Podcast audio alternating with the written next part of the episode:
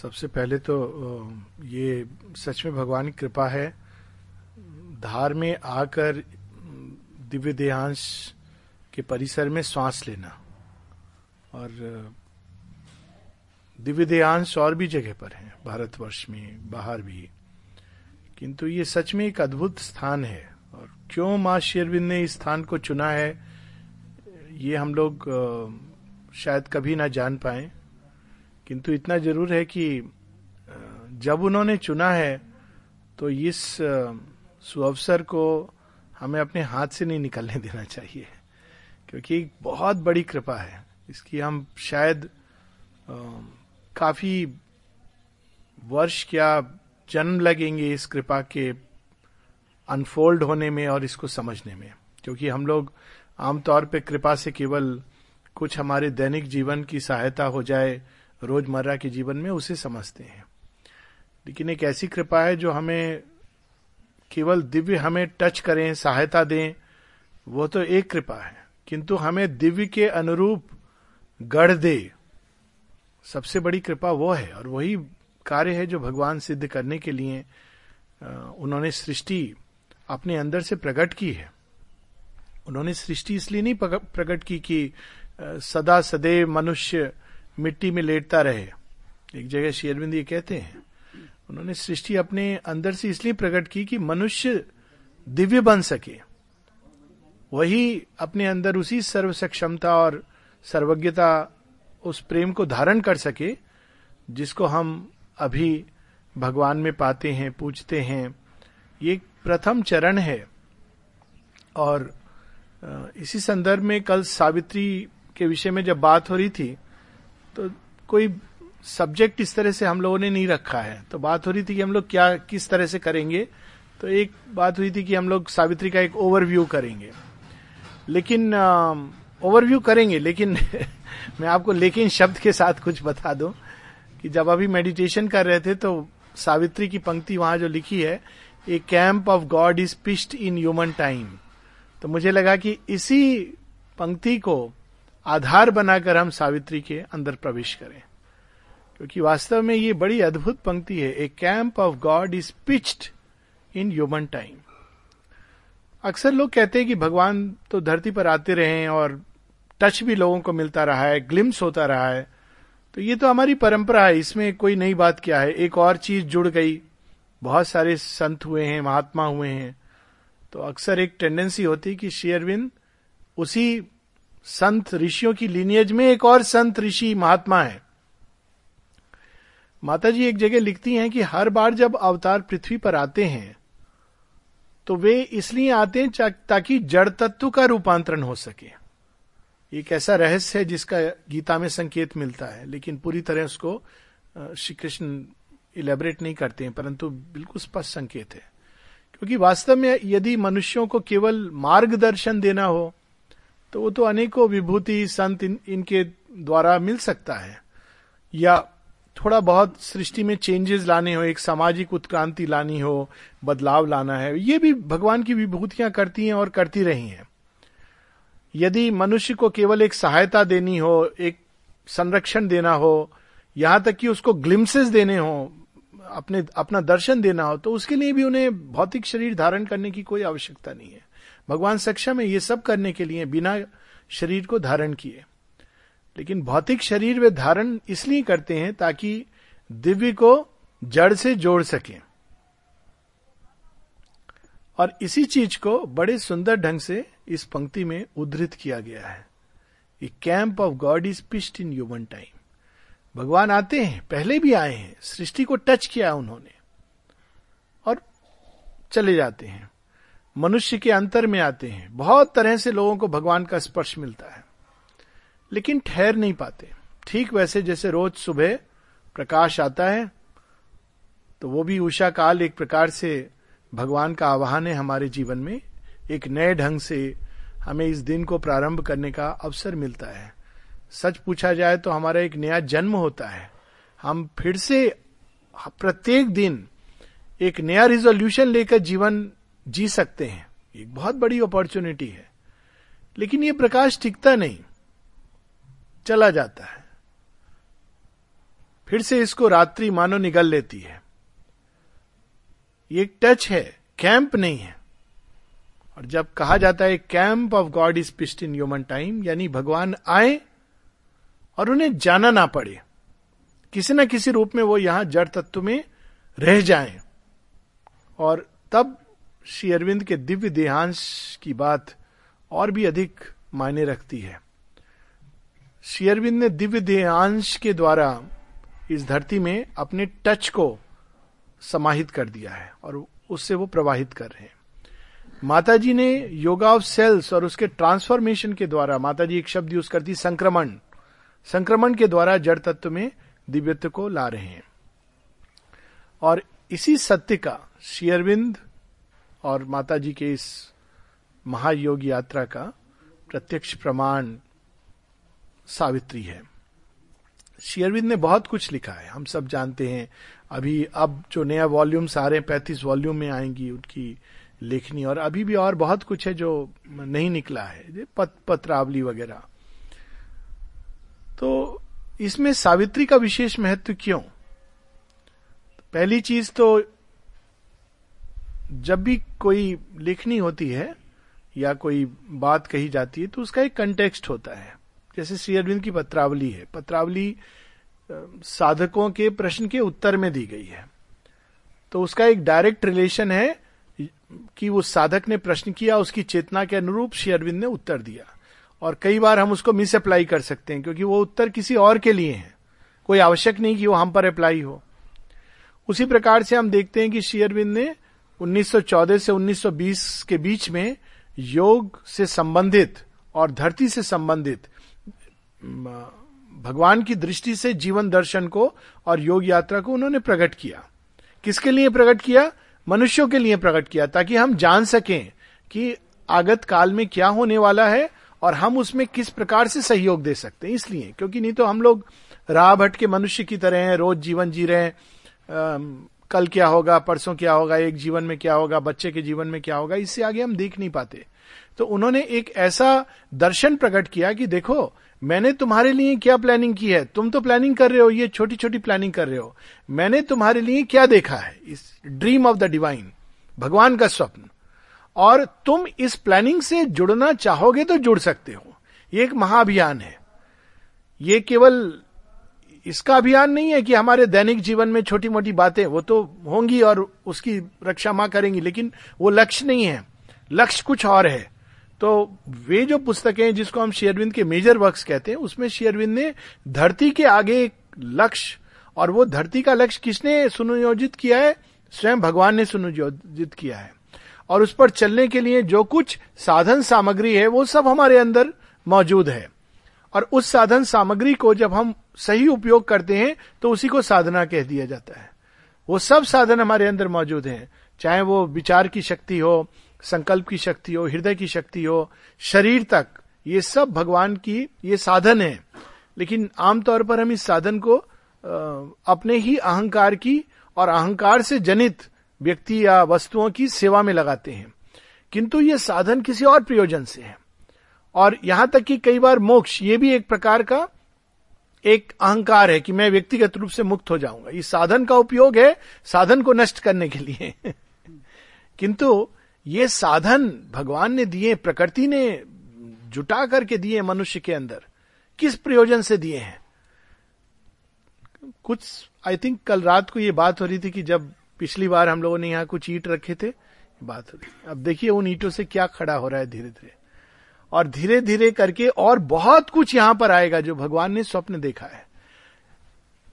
कुछ लोग ईट ले आते हैं, कुछ मिट्टी ले आते हैं, सब अपना अपना योगदान करते हैं। लेकिन ये सब साधन है। लेकिन उस साधन के द्वारा उनको जुटा करके क्या बनाना है, वो एक अद्भुत कार्य है। और वह कार्य है कैंप ऑफ़ गॉड। और ये कैंप ऑफ़ गॉड दो स्तर पे बनता है। बाहर बाहर हम लोगों ने ये आप सबने इतने सुंदर ढंग से बनाया है और रख रहे हैं। बनाना काफ़ी नहीं है। दिव्य दिव्यांश की स्थापना एक बहुत बड़ा बहुत बड़ी ज़िम्मेदारी है। तो उसको रखा जा रहा है। और उसी के साथ साथ एक दूसरा काम हो रहा है। कैंप ऑफ़ गॉड अंदर बनना। माता जी से एक बार माता जी ने एक बार द्युमन भाई को कहा द्युमन भाई कहते हैं कि मैं, मेरे से साधना होती नहीं, ये सब बहुत, ये आसान नहीं है, बड़ी कठिन बात है। तो माता जी कहती है, तुम मेरा काम करो, मैं तुम्हारा काम करूँगी। तो जब हम लोग ये कैंप ऑफ़ गॉड बनाने में सहयोग देते हैं, जिस भी प्रकार से, कोई पत्थर उठाकर रख देता है, बस इतना ही किया। जैसे गिलहरी ने रेत में लौटकर डाल दी, उतनी रेत की समुद्र भर जाएगा। तो जब हम इतना भी काम करते हैं तो हमारे अंदर उसी के अनुरूप एक सच्चा कैंप ऑफ़ गॉड बनना प्रारंभ हो जाता है। हम तो बाहर से काम कर रहे हैं, हमें मालूम नहीं। कई बार लोग क्या होगा उसमें, ये काम करने की, ये थोड़ी साधना है। हमें मालूम भी नहीं कितनी बड़ी साधना है। हम ये काम कर रहे हैं कि एक भूमि पर पूरी तरह माँ श्री अरविंद यहाँ पर आकर के रहेंगे। उसके, उनके लिए हम घर बना रहे हैं। और जब हम ये करते हैं तो भगवान हमारे अंदर अपनी उपस्थिति के लिए घर बनाते हैं। और ये कार्य कहाँ से प्रारंभ होता है? वही हम सावित्री में पाएँगे।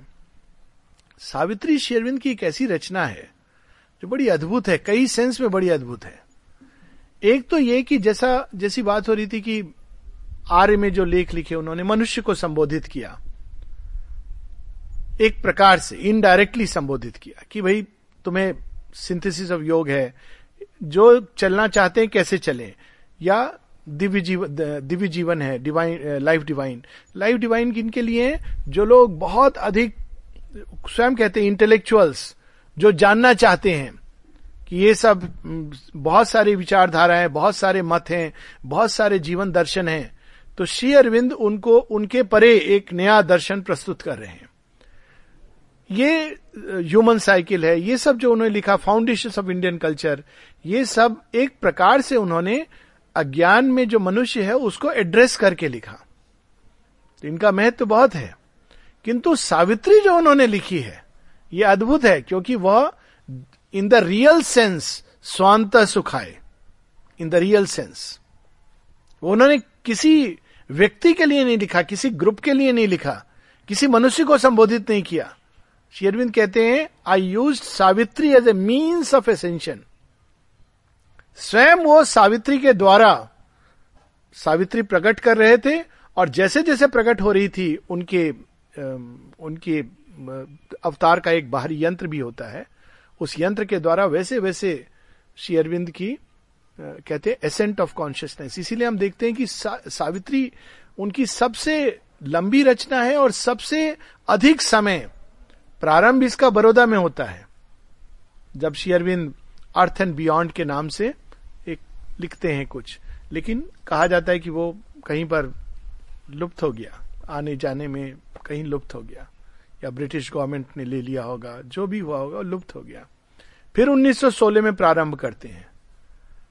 First draft. फिर 1927 से सीरियसली उस पर काम करते हैं। और ये काम चलता रहता है 1950 तक। यहाँ तक कि जब बाकी सब पुस्तकें, जैसे सिंथेसिस ऑफ़ योगा इत्यादि शेरविंद उस पर वापस लौट कर रिवाइज नहीं करना चाह रहे थे। किंतु सावित्री के मामले में शेरविंद उसको रिवाइज करते अंत तक। नीरद बरन की एक बड़ी सुंदर पहला इंडिकेशन की शेयरविंद ने पार्थिव शरीर, पार्थिव जगत के पीछे जाने का निर्णय लिया है। ये इंडिकेशन उनको मिलता है जब शेयरविंद मानो शीघ्रता से सावित्री समाप्त करना चाह रहे हैं।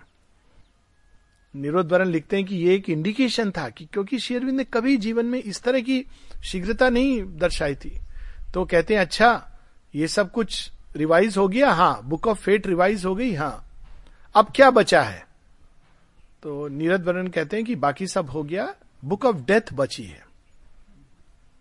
शेयरविंद कहते हैं, ओह we shall see that letter मानो, अब उनका जो एक कार्य था, वो समाप्त हो गया। और ये इतना आवश्यक गिफ्ट, ये उनका स्वांत सुखाए का एक गिफ्ट है। और इसलिए सावित्री के अंदर वह सब कुछ है, जो हमको चेतना की उच्चतम सीढ़ी तक माता जी कहती yoga of transformation without the help of a guru और लिविंग गाइड, ये उसके अंदर शक्ति उन्होंने डाल दी है। क्योंकि ये उन्होंने किसी एक ग्रुप या मनुष्य उसके लिए नहीं सावित्री प्रकट की है। सावित्री उन्होंने स्वयं अपने अंदर से अपने ही आनंद के लिए प्रकट की है। और ये एक अद्भुत इसीलिए कृति है। जो इसमें डूबेगा, वो भगवान के आनंद में डुबकी लगाएगा। और आनंद क्या करता है? हमें शुद्ध, परिष्कृत सब कुछ जो अंदर में विरोधात्मक चीज़ें उनको हटा देता है, स्वतः ही हटा देता है। उसमें कुछ और आवश्यक ही नहीं है। वो अपने आप में उन्हीं की चेतना है जो उन्होंने पुस्तक के रूप में प्रकट की है। तो इसीलिए, और ये देखिए, हमारे ट्रेडिशन में ये चीज़ रही है कि एक और वेद, उपनिषद इत्यादि हैं जिसमें एक मार्ग दिखाया गया है। हम उन्हें पढ़ते हैं, समझते हैं, मार्ग पर चलने का प्रयास करते हैं। लेकिन भारत की परंपरा में एक और चीज़ जोड़ दी गई, और वो कि रामायण, भागवत, इनके पाठ मात्र से व्यक्ति के अंदर परिवर्तन आता है। अब कोई कहे कि इनके पढ़ने मात्र से परिवर्तन क्यों आता है? इसीलिए आता है, क्योंकि ये पुस्तकें लिखी ही इस प्रकार से गई हैं। वो इस तरह से नहीं लिखी गई कि हम उसको पढ़ें, उसमें एक मार्गदर्शन, उसका पालन करें। वो करें तो बहुत अच्छी बात है।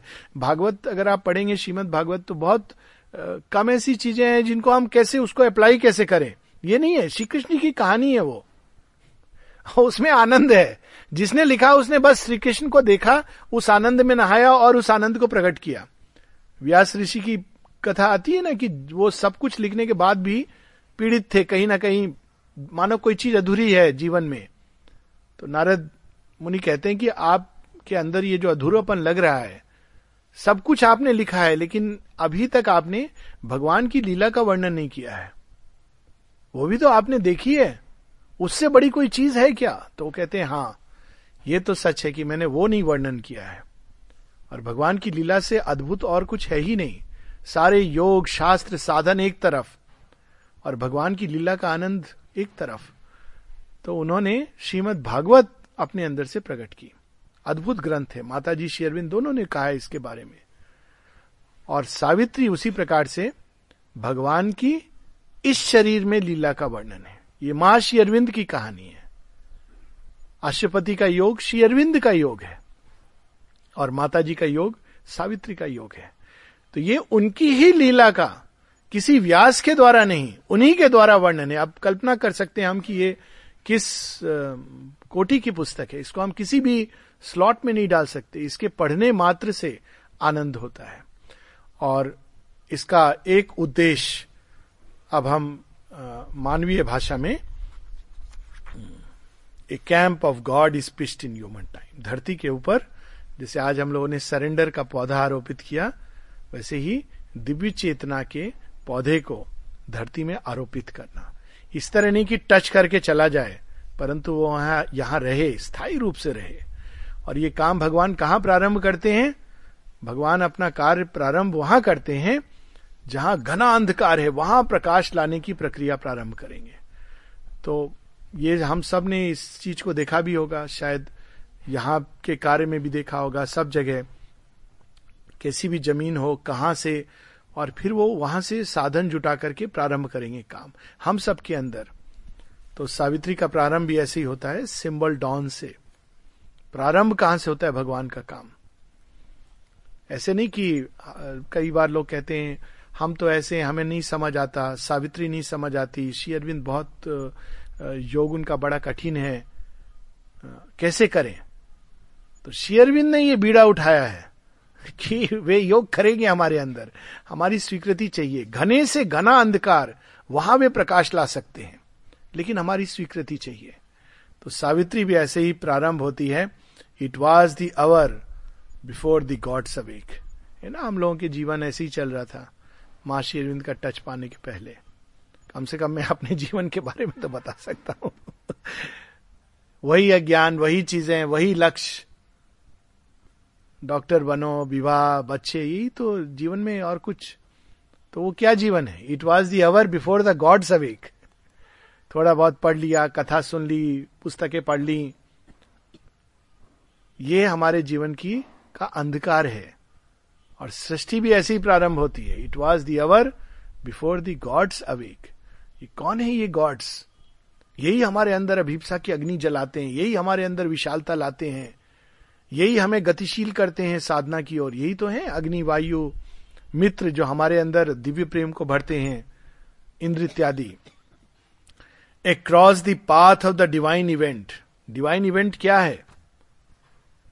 भगवान को इस भूमि पर श्री अरविंद एक जगह लिखते हैं माता जी को लिखे पत्र में है। Heavens we have conquered but not yet the earth Vamana avatar की कहानी है ना? हेवेंस वी हैव कॉन्कर्ड स्वर्ग हमने अधिकृत कर लिया है।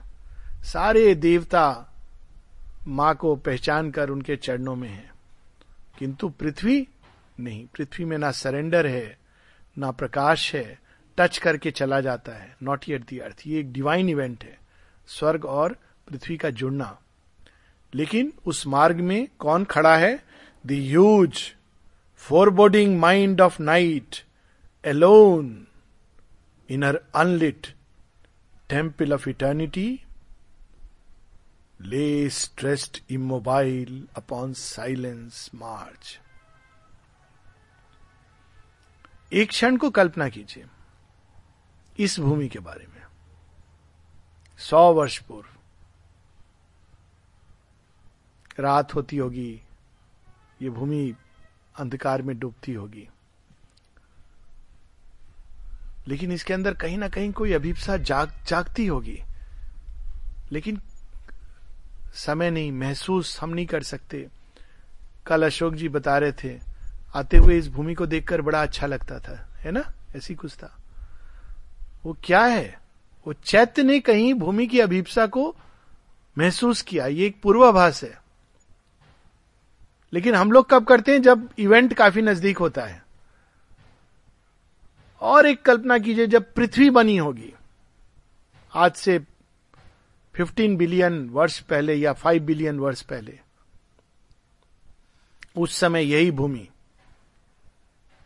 घना अंधकार होगा उबड़ खाबड़, जंगल, जीव, जंतु। भगवान ने तब कार्य शुरू किया होगा यहाँ। हम लोग तो अब जुड़े हैं। रामायण में बंदर भालू कब जुड़ते हैं? लास्ट के कुछ समय में। लेकिन रामायण कब शुरू होती है? रामायण शुरू होती है जब रावण का जन्म होता है उसके भी पहले। तब से ये निश्चित हो गया है कि राम आएँगे, धरती पर ये लीला होगी, ये सब होगा, रावण का अंत होगा। बंदर भालू को कुछ नहीं पता है। ऐसी ऐसी घटनाएँ जुड़ती जाती हैं एक के बाद एक। लास्ट में, अरे अरे, हमें राम जी के लिए युद्ध करना है, चलो चलो चलो। सब निश्चित हो चुका है विक्ट्री निश्चित हो चुकी है। सौभाग्य उनका कि लास्ट में के जो भी पंद्रह बीस दिन, एक महीने युद्ध के लिए वो साथ में हो जाते हैं। हम लोग का ऐसे ही कुछ काम है। इस भूमि को कब देखा होगा उन्होंने? कौन जानता है? और देखकर उन्होंने निश्चित किया होगा, यहाँ पर एक दिन जब घने अंधकार में डूबी होगी। Cross the path of the divine event the huge foreboding mind of night alone in her unlit temple of eternity मंदिर है, किंतु प्रकाश नहीं है, दिया नहीं जला है। हम लोग कहते हैं ना, ये देह भगवान की मंदिर है कैंप ऑफ़ गॉड है। परंतु कैसा मंदिर है?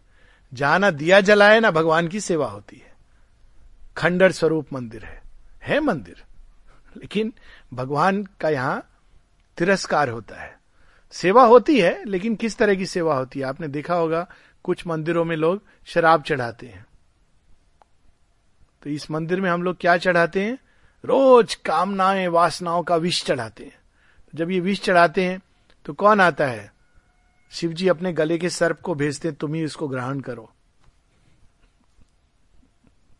क्योंकि साक्षात शिव का कैसे दर्शन होगा? हम लोग तो रोज ऐसा चढ़ावा दे रहे हैं मंदिर में आके। कहीं कोई एक शुद्ध भावना हृदय में जागती है और वो कहती है, हे प्रभु, मुझे कुछ नहीं चाहिए तुमसे। बस तुम चाहिए।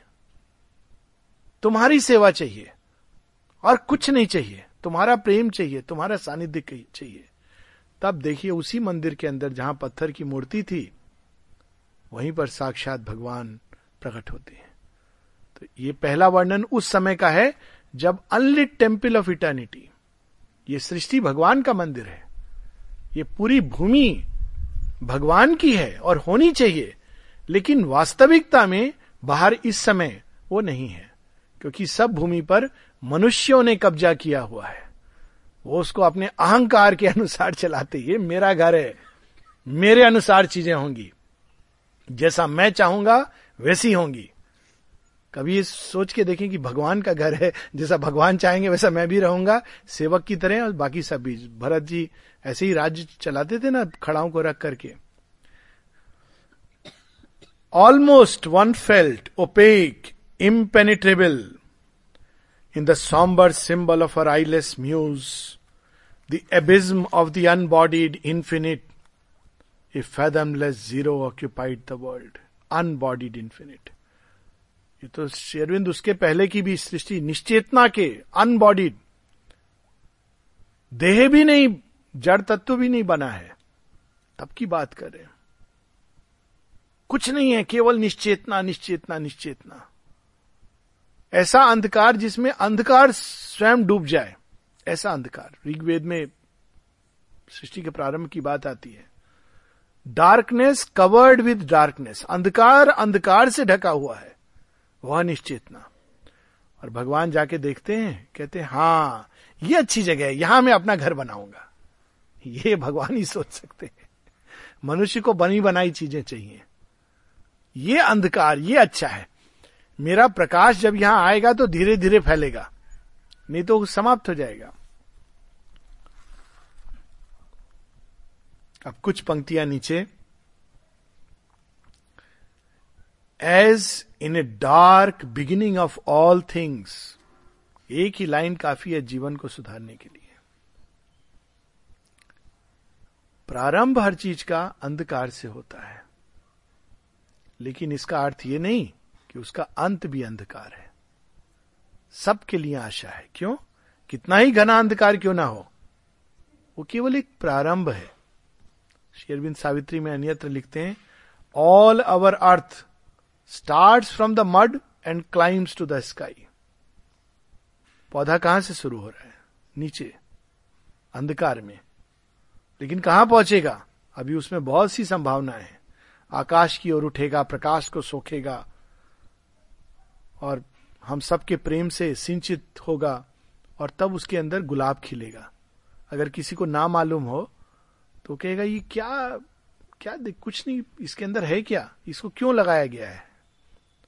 तो उस प्रकार से as in a dark beginning of all things a mute featureless semblance of the unknown repeating for ever the unconscious act prolonging for ever the unseeing will cradled the cosmic drowse of ignorant force whose moved creative slumber kindles the suns हम लोग ऐसे ही हैं repeating for ever the unconscious act जन्म लिया, बड़े हुए job किया, विवाह किया, बच्चे हुए, उसके बाद उसके बाद बच्चों की शादी, उसके बाद उनके बच्चे। अनकॉन्शियस एक्ट कुछ भी नहीं है इसके अंदर। यही चलता रहता है। घर बना लिया, साथ में एक साइड एम जुड़ जाते हैं। घर बना लिया, गाड़ी खरीद ली। ये कोई लक्ष्य है मनुष्य के लिए? लगभग यही चीज़ें पशु भी करता है। खाली वो इस पर फिलॉसफी नहीं लिखता। लगभग यही चीज़ें। हाँ बस वही। उस पर कब्जा नहीं करता। पट्टा ट्रांसफ़र नहीं करता कि ये मेरा घर है। पर हाँ उस समय वो रहता है, बोध उसको भी रहता है, मेरा घर है। उसके आप घर के दायरे में नहीं जा सकते। ये मेरे हैं। ये बोध रहता है। हाथी सिंह इनमें ये बोध रहता है। लेकिन उसके आगे यही मनुष्य है क्या? Repeating for ever the unconscious act और ऐसे ही जीवन चलता रहता है, चलता रहता है, चल... शेरविंद इसकी तुलना करें, अर्थ जो चक्कर लगा रही है सूर्य के, चक्कर लगा रही है। ऋतुएँ परिवर्तित होती जा रही हैं। बार बार वही चीज़, चक्कर लगा रही है। न जाने कितने, कितनी परिक्रमा वो कर चुकी है। लेकिन वो वास्तव में क्या चाहती है? वो चाहती है सूर्य मुझे टच करे। और हर परिक्रमा के बाद सूर्य टच करता है, टच करता है, प्रकाश बढ़ता रहता है। थोड़ी देर बाद पृथ्वी कहती, नहीं, बहुत इंटेंस है। मैं सहन नहीं कर सकती। घूम जाती है। रात हो जाती है। सूर्य नहीं कहीं जाता पर हम उसको सहन नहीं कर पाते। तो इस सब का वर्णन है और फिर प्रत्युत्तर कि एक लंबे समय तक अंधकार में अभीपसा चलती है। अक्सर लोग कहते हैं हम याद तो कर रहे हैं माता जी का नाम ले रहे हैं पर कुछ होता नहीं। माता जी इसको बताती हैं एक, एक शिकारी रात को अंधेरे में तीर चलाता रहा। तो अंधेरे में क्या होगा? कुछ दिखाई नहीं देगा। तीर चलाता रहा, ऐसे ही चलाता रहा। थक हार के वो लेट गया। नींद लग गई। जब आँख खुली तो देखा बहुत सारे शिकार चारों तरफ़ उसके गिरे पड़े थे। तो यहाँ पर अर्थ ऐसा करती रहती है बरसों करती है, पाँच बिलियन वर्ष पृथ्वी ने इस प्रकार परिक्रमा काटी है, तब मनुष्य आया है। कल्पना कीजिए फाइव बिलियन साल और उसके मुकाबले मनुष्य शायद एक लाख पचास हज़ार। बच्चा है अभी। और हम लोग कितने अधीर होते हैं। पृथ्वी की से सीखना चाहिए, धैर्य, क्योंकि हम लोग पृथ्वी की भी संतानें हैं। एक और सुप्रीम मदर की संतान है और हमारा देह पृथ्वी से बना है। तो पृथ्वी के तत्व, पृथ्वी में देखिए कैसा धैर्य है। और फिर क्या होता है? कितनी बार वो आती है, कुछ खिलता है, फिर प्रलय होती है, फिर आता है, फिर नष्ट होता है। अंत में लेकिन इस सब के साथ उसके अंदर एक चीज़ डेवलप होती है an unshaped consciousness desired light जानती नहीं प्रकाश क्या है, लेकिन डिजायर्ड लाइट और फिर जो होता है, बहुत सुंदर वर्णन है। प्रथम अवतार का वर्णन है। ये जो पंक्तियाँ उसको माता जी कहती प्रथम अवतार। इस अभिप्सा के प्रत्युत्तर में जो अवतरण होता है insensibly somewhere a breach began इस अभिप्सा इवन मैकेनिकल कई बार लोग कहते हैं मैकेनिकल है मैकेनिकल नाम जब करें, ज़रूर करिए। हमको लग रहा है मैकेनिकल है, उसका भी एक असर होता है। तो करते करते कहीं पर कोई चीज़ खुल जाती है। कहाँ खुलेगी नहीं मालूम। समवेयर देखिए लाइन देखिए insensibly somewhere a breach began कुछ खुला। और जो खुलता उससे क्या होता है? A long lone line of hesitating hue like a vague smile tempting a desert heart troubled the far rim of life obscure sleep सुबह सुधीर भाई ने बताया मुझे, इधर देखिए, चंद्रमा निकला है ना? अभी थोड़ी दूर देर में उधर से सूर्य निकलेगा। और फिर एक समय आएगा जब दोनों साथ में होंगे। अच्छा अब मुझे समझ नहीं आ रहा है, सूर्य किधर से निकलेगा? अब ये तो मालूम है पूरब से निकलता है। लेकिन प्रकाश आ रहा है, सूर्य तो काफ़ी बाद में निकलेगा। अब वो प्रकाश का जो पहला क्षण है, बताइए प्रकाश का पहला क्षण किधर से आता है? ट्राई टू फील इट वो कहाँ से आता है? वी डोंट नो पर आता है टच करता है। और वो धीरे धीरे आकर के troubled the far rim trouble कई बार हम लोग को लगता है ये सब नहीं जानते तो हम लोगों को नहीं, पर मनुष्य को। अरे ये सब क्यों ये सब में पढ़ना? जीवन बड़ा अच्छा है जैसे चल रहा है। भगवान का स्पर्श ट्रबल देता है। रामायण में इसकी बड़ी सुंदर कहानी है। जब तक श्री राम नहीं आए थे, तब तक अपना सुग्रीव, बाली इन सब का जीवन चल रहा था जैसे जैसे एक का राज्य उधर था, एक जंगल में थे। उन्होंने जंगल में ही अपना राज्य बना लिया था। फिर राम जी से उनकी संधि होती है, बाली की मृत्यु होती है। उसके बाद सुग्रीव भूल जाता है। अपना सारा सारा रिजोल्यूशन और वो अपना राज्य मिल गया, उसमें आनंद, मगन। तो लक्ष्मण जाके क्या करते हैं? ट्रबल्ड वही चीज़ है। सुग्रीव तो सो रहा है? एक काम करना है। ये तो पहला टच मिला है तुझे। उससे ही तू इतना भूल गया सब, विस्मृत हो गया। ट्रबल द फार रिम भगवान का जब स्पर्श होता है, तब एक नया श्रम प्रारंभ होता है। अब तक जो श्रम कर रहे थे उससे एकदम अलग, एकदम नया, अभूतपूर्व। कहीं अधिक श्रम है। लोग आश्रम में जाकर के किसी ने पूछा, एक ब्रिटिश मैथमेटिशियन थे आर्जव, बहुत अच्छी कविताएँ भी लिखते थे। किसी ने कहा, तुम इतना इंग्लैंड, ये सब वैभव छोड़ के यहाँ कहा भारतवर्ष के गाँव में आकर के रह रहे हो? क्या करते हो तुम? तो उन्होंने कहा, क्या क्या बताऊँ? क्या करता हूँ? मैथमेटिक्स पढ़ाते हो नहीं? क्या करते हो? तो चुप रहे। फिर कहते हैं, यदि मैं तुम्हें यह बताऊँ कि मैं रोज अपने अहंकार से लड़ता हूँ तो समझ पाओगे? तो चुप हो गया कहा नहीं नहीं, ये नहीं समझ आता। लेकिन ट्रबल होती है ना, अहंकार से लड़ना। पुराने जीवन में क्या था, ये नहीं करना पड़ता था। अपना जैसा चल रहा है, चलने दो। बस, दाल रोटी कमानी है, ये है। अहंकार का ही राज्य है। मेरी बात नहीं सुनी, गुस्सा हो गए। अब यहाँ पूरा खेल उल्टा हो गया। अपने ही अंदर युद्ध शुरू हो गया। तो इसको शेरविंद कहते हैं troubled the far rim of life's obscure sleep, arrived from the other side of boundlessness, an eye of deity peered through the dumb deeps, a scout in a reconnaissance from the sun.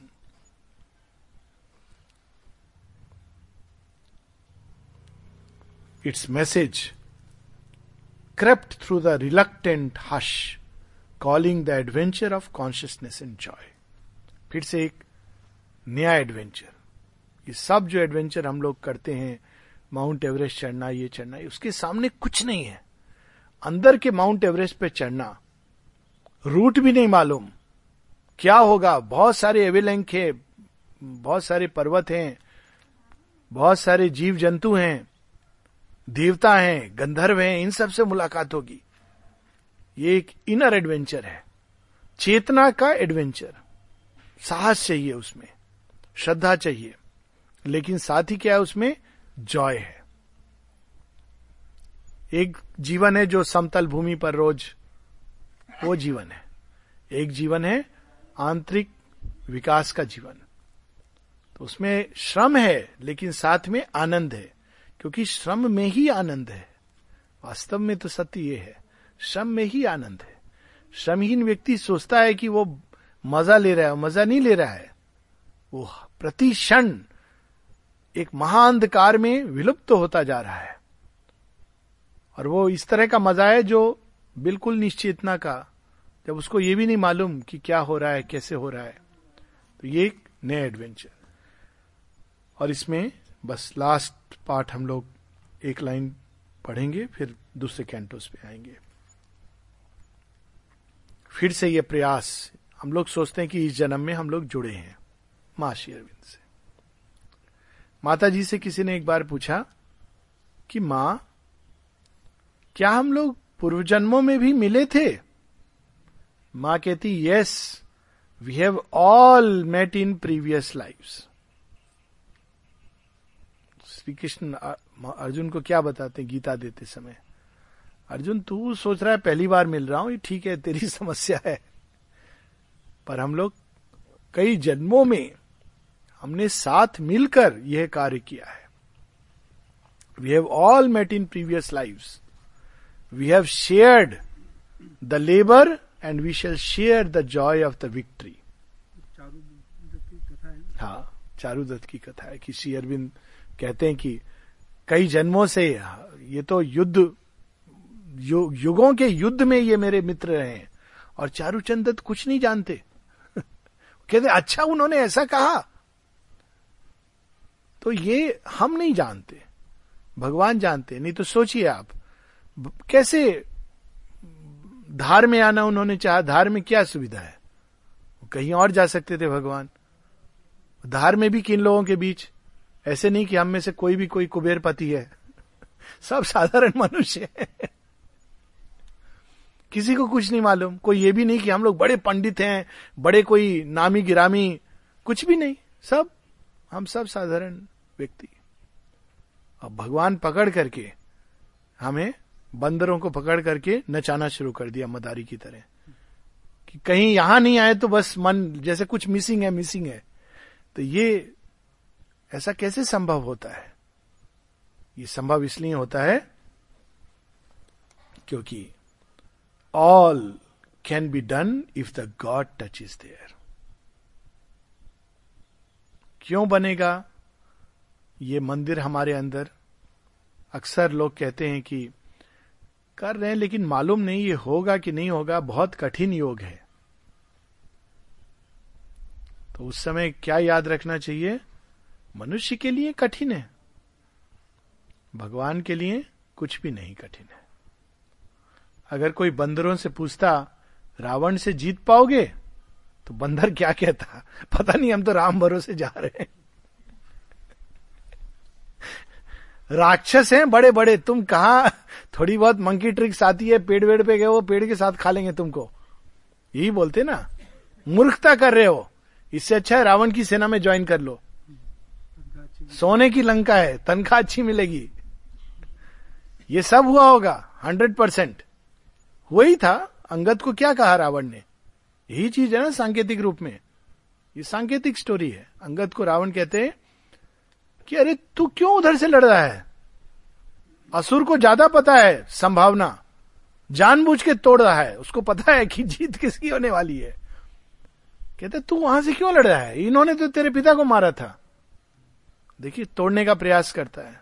हम लोगों के अंदर भी बार बार अंधकार बोलेगा। तोड़ने का प्रयास करेगा। ये क्या दिन भर इसमें कुछ नहीं लगा है? ये देखो, एक क्विक निर्वाणा का टिकट दिला देता हूँ तुम्हें।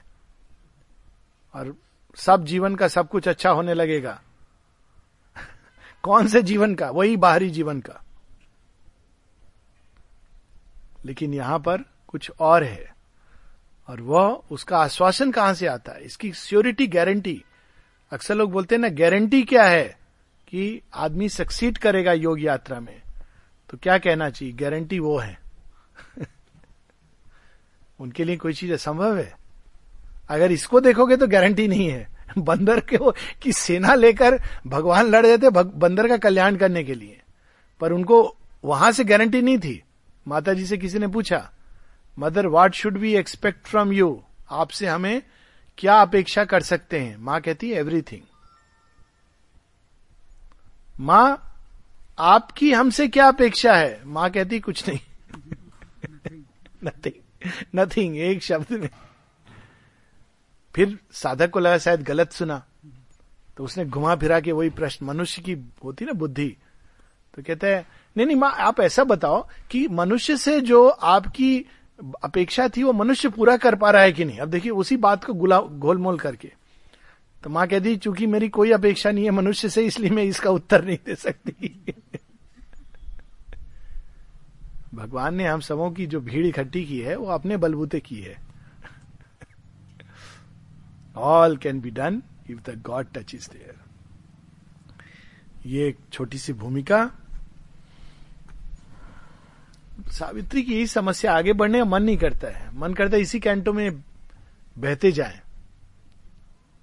आगे थोड़ा सा और पढ़ लें, दस मिनट, ठीक है ना? फिर हम लोग ब्रेक लेंगे। तो ये तो भगवान की ओर से कर्म। अंधकार में आते हैं, टच करते हैं, जगाते हैं। पर प्रत्युत्तर में मनुष्य के अंदर, सृष्टि के अंदर क्या होता है? सृष्टि का प्रत्युत्तर कुछ और होता है। और वो उत्तर भी यहाँ पर शेयरविंद लिखते हैं, पेज सात पर, कि माँ क्या लाती हैं हम सबके लिए, और पृथ्वी के अंदर से क्या उत्तर मिलता है? She had brought with her into the human form the calm delight that weds one soul to all the key to the flaming doors of ecstasy अपने साथ लेके आई। भगवान जैसे होता है ना हमारे यहाँ की जब लड़की के यहाँ जाते हैं तो कुछ लेके जाते हैं। तो पृथ्वी कौन है? उनकी बेटी है। सबसे प्रिय बेटी है। बाकी सब देवियों ने तो पास में रहना स्वीकार किया। इसलिए वो देवियाँ हैं। पृथ्वी ने कहा, नहीं, मैं आपका काम करूँगी, पापा। मुझे आप भेज दो मेरे, अपने से दूर। वहाँ करूँगी आपका काम। तो अर्थ गॉडेस, इसीलिए पृथ्वी की पुकार पर फट से आ जाते हैं भगवान। शरीर धारण करते क्योंकि वो बड़ी प्रिय उनकी बेटी है। अब जब पृथ्वी के घर आएँगे, बेटी के यहाँ तो कुछ गिफ्ट्स लेके आएँगे। अक्सर लोग ये भी पूछते हैं, श्री अरविंद आश्रम में क्या है? क्या करते हैं वो समाज के लिए, मनुष्य के लिए? अस्पताल चलाते हैं कोई फ्री नहीं। फ्री लंगर है, नहीं। बीस रुपया है, लेकिन डाइनिंग रूम टोकन है। चाहे बहुत कम है। बीस रुपए डाइनिंग रूम टोकन लेना पड़ेगा आपको। कुछ कपड़े उपड़े तो मिलते होंगे फ्री में। नहीं नहीं, आप गेस्ट हाउस में ठहरेंगे, उसमें भी आपको फिक्स्ड रेट से उसके अनुसार, अपने अपने अनुसार आप ठहर जाए तब फिर क्या फ़ायदा? हम ये सब चीज़ें वास्तव में लेने के लिए पांडिचेरी जाने की क्या ज़रूरत है? पांडिचेरी तो आदमी जाता है, माता जी के आश्रम जाता है या यहाँ पर आता है उस आनंद और शांति को पाने के लिए जो कहीं नहीं मिलते, और उसका फ्री डिस्ट्रीब्यूशन होता है। वास्तव में फ्री डिस्ट्रीब्यूशन होता है। तो वो लेकर के आती क्या? Key to the flaming doors of ecstasy खोल ले, जितना आनंद तू समेट सकता है, समेट। तेरी ये छोटा है तो छोटे इतना ही आनंद लेके जाएगा। अपने अंदर विशालता ले आया है तो और आनंद लेगा। सर्वांगीण समर्पण है तो तेरा देह तक आनंद से भर जाएगी। क्योंकि भगवान के देने की कोई सीमा नहीं है। तो वो क्या लेके आई थी? ये। लेकिन वो गिफ्ट बड़ा भारी पड़ता है मनुष्य पर। और साथ में रिटर्न भी कुछ देते हैं। बेटी से कोई अपेक्षा नहीं होती है माता पिता की। लेकिन बेटी कहती है ना कि नहीं नहीं, आप आए हो तो मैं आपको भोजन तो कराऊँगी, भोजन करो। तो भोजन करेंगे, पर भोजन करने के पहले गिफ्ट लाते हैं ना, यही प्रथा है। अब सोचिए कि पिता आ रहा है कहाँ से? स्वर्ग का भोज जो करता है। अब बेटी क्या बनाएगी? धरती का भोजन। स्वर्ग के जो जीव हैं, उनके लिए धरती का भोजन विषयुक्त है। उसमें केवल नमक मिर्च नहीं होता, उसमें हमारी पीड़ा, हमारा दुख, हमारा असंतोष सब उसमें मिला होता है। और भगवान उसको खाते हैं। यही ना सबरी के बेर आधा छूटा, वो स्वीकार करते हैं। तो यहाँ पर उसका वर्णन है कि पृथ्वी क्या देती है? क्या देती है? Her passion offered to the daughter of infinity her passion flower of love and doom she gave. भोजन दिया पृथ्वी ने भी कि माँ तुम आई हो, मेरा भोजन स्वीकार करो। लव से प्यार से बनाया। उसमें क्या मिला था? डूम, जो सब समय उसने अनुभव किया है। पृथ्वी ने अपने एक एक कण में बार बार इसका अनुभव किया है। वो ऑफ़र करती है। बदले में माँ क्या देती हैं? Her self and all she was. She had lent to men. Hoping her greater being to implant that heaven might native grow on mortal soil सब ला करके वो दे देती हैं। अच्छे अच्छे गिफ्ट स्वर्ग के पौधे, पारिजात। कि इसको अपने बगीचे में लगा ले, रात भी खुशबू से भरी रहेगी। होता है ना एस्पिरेशन ट्री की विशेषता। आप देखेंगे कि रात को उसके फूल झड़ते हैं। श्री कृष्ण लाए थे ना एस्पिरेशन ट्री स्वर्ग से। तो वो लेकर के आती हैं। अब कई बार आप देखेंगे कि सुंदर सुंदर पौधे आते हैं और मनुष्य क्या करता है उसका? कोई पौधे लाया, फूल लाया। गिफ्ट में फूल लाते हैं ना? दो प्रकार के लोग होते हैं। एक फट से उसका वैल्यू करके डाल देते हैं जल में। कुछ होते लेके किनारे रख दिया। तो वो क्या हुआ? गिफ्ट का अपमान हुआ, उस चीज़ का अपमान हुआ। तो माँ लाई अपने पूरे बींग को देने के लिए। परंतु हमारी ओर से स्वर्ग के पौधे लाई। Heaven might native grow on human soil और वहाँ रुकी ताकि उसको एटमोस्फियर मिल सके। पर मनुष्य की ओर से mortality bears ill the eternal touch It fears the pure divine intolerance of that assault of ether and of fire, inflicting on the heights the abysm's law. It sullies with its mire heaven's messengers. Its thorns of fallen nature are the defense. It turns against the Savior hands of grace.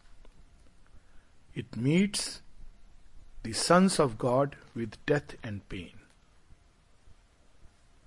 Christ आते हैं धरती पर स्वर्ग उतारने मनुष्य क्या करता है? क्रूसीफाई कर देता है।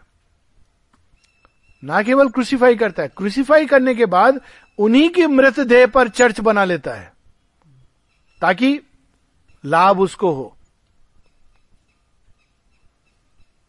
श्री राम आते हैं राम राज्य स्थापना करने। मनुष्यों को राक्षसों से मुक्त करते हैं। कितना भयानक सब चल रहा था।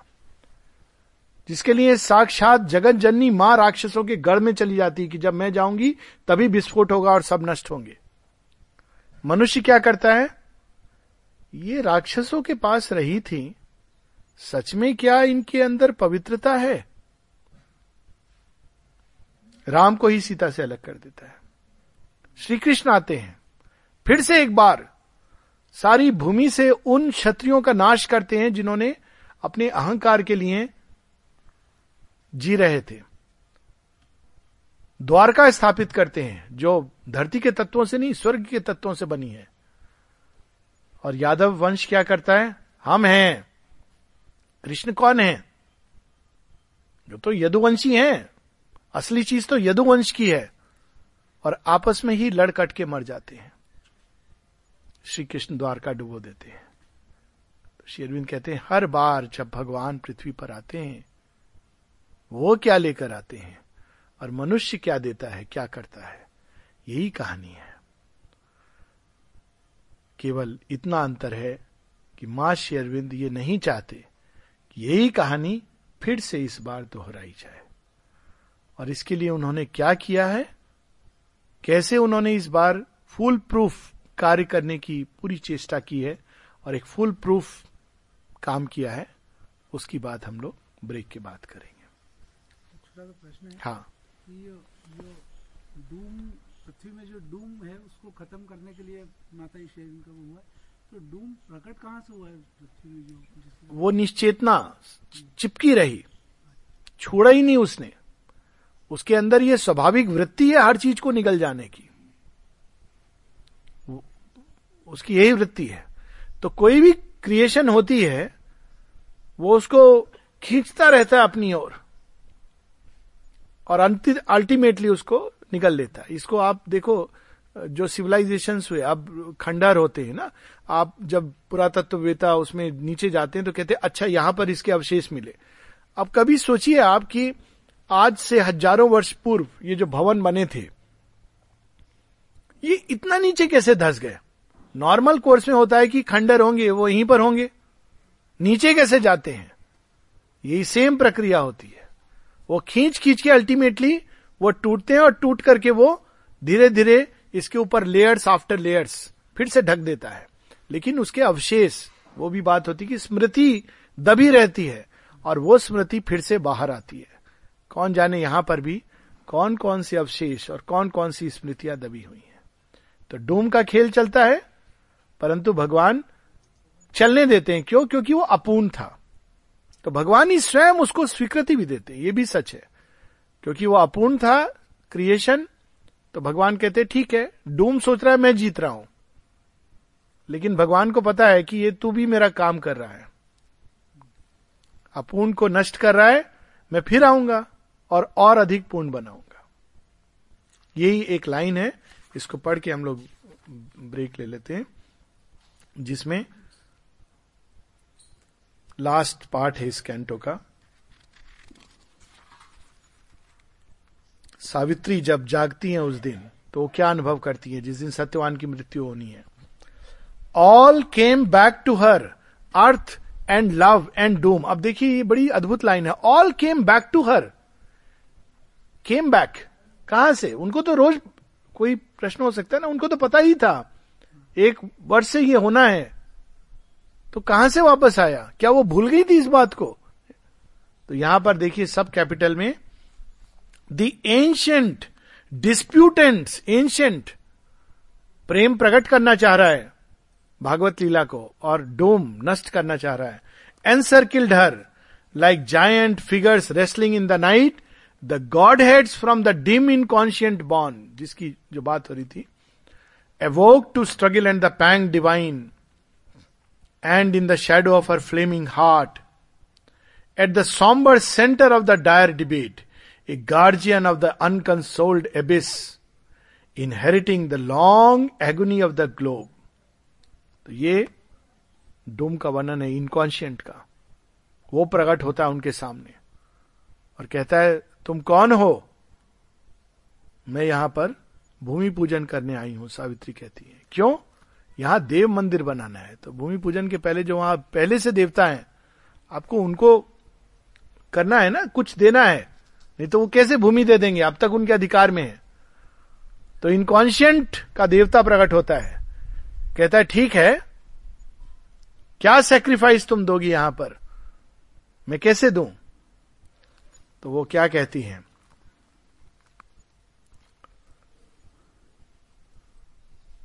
The daily oblation of our unwept tears all the fierce question of man's hours relived the sacrifice of suffering and desire earth offers to the immortal ecstasy began again beneath the eternal hand ये रामायण में आता है ना, ये प्रश्न कोई कर सकता है कि इतना बड़ा तमाशा करने की क्या ज़रूरत थी? श्री राम तो सक्षम थे और रावण बदमाश था। ये सीता हरण की क्या आवश्यकता थी? सीधा जाते कहते, रावण, तुमने बहुत त्रस्त कर दिया सबको। अब मैं तुम्हारी लंका को ढा दूँगा। और वो कर सकते थे।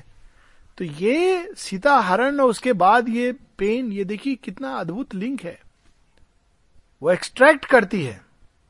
इनकॉन्शियंट जो कुछ था, उसको स्वीकृति मिली थी डिवाइन से।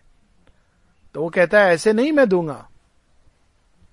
तो भगवान उस, ये लॉ ऑफ़ सेक्रीफाइस है कहते हैं, ठीक है, पृथ्वी टैक्स दे रही थी, नहीं दे पा रही है। रात, रास्ता नहीं देती पृथ्वी को। वो कहती है, नहीं, तुमने ये नियम बनाया है सेक्रीफाइस का। रात्रि कहती है पृथ्वी से नेक्स्ट स्टेप पर जाने के लिए इसको टैक्स देना है। गाड़ी में आप जा रहे हैं टोल टैक्स आ गया। तो अब ये थोड़ी कि आप टैक्स मारपीट करके तोड़ देंगे, जैसे गुंडे लोग करते हैं। तो आपके पास जेब में पैसे जितना दे सकते थे, आपने दे दिया, अब आपके पास पैसे नहीं है। वो कहता है, नहीं, हम आगे नहीं जाने देंगे। तो अचानक बैक सीट में भगवान बैठे हुए हैं। कहते, ठहर, पीछे मत लौट, मैं दूँगा।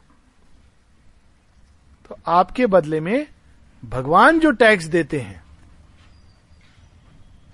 रावण ऐसे रास्ता नहीं देगा। आपको वो सेक्रीफाइस करनी है। कौन करेगा वो बिहाव पर, अर्थ के? तो श्री राम स्वयं अपने ऊपर लेते हैं। चलो, मैं उस पीड़ा को सहूँगा, जो मनुष्य सहता है। ये sacrifice of suffering and desire Shri Aurobindo माता जी वो पीड़ा अपने अंदर लेते हैं, ताकि उनके बच्चों के लिए रास्ता आसान हो सके। ये एक बड़ा ही अकल्ट लॉ है। जिसकी बात सावित्री में जगह जगह पर आती है। हम लोग यहाँ रुकेंगे और फिर इसके आगे बढ़ेंगे।